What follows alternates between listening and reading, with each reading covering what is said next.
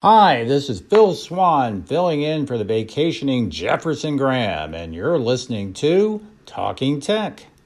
I'm the author of the TV Answer Man blog, and today let's talk about one of the most common questions I get.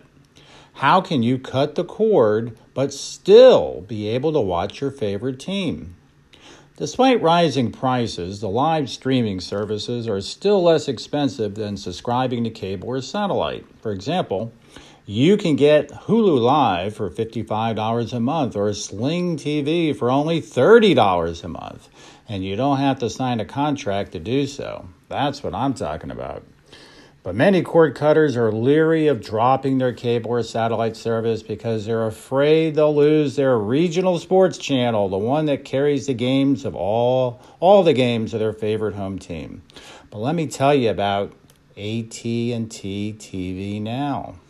Over the last month, AT&T TV Now has added MASN, the home of the Baltimore Orioles and Washington Nationals, AT&T Sportsnet Pittsburgh, the home of the Pirates and Penguins, Root Sports Northwest, the home of the Seattle Mariners, and AT&T Sportsnet Rocky Mountain, the home of the Colorado Rockies. And earlier this year, AT&T TV Now added Sportsnet LA, the home of the Los Angeles Dodgers.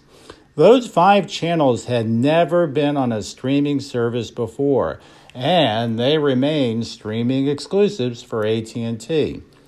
Not only that, AT&T TV Now this year also added the Altitude Channel, the home of the Denver Nuggets and Avalanche, Marquee Sports, the home of the Chicago Cubs, AT&T Sportsnet Southwest, which carries the Houston Astros, and NESN, which has the Boston Red Sox.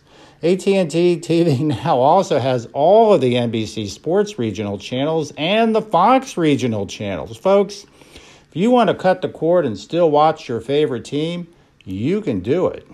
But of course, there is a catch. AT&T TV Now isn't cheap. The regional sports channels are only available in its max plan, which costs $80 a month. But still, there's no contract, no cancellation fees, or any of those pesky equipment or installation fees that the cable and satellite guys like to pile on. So check it out. Let me know what you think. This has been Talking Tech. I'm Phil Swann filling in for Jefferson Graham.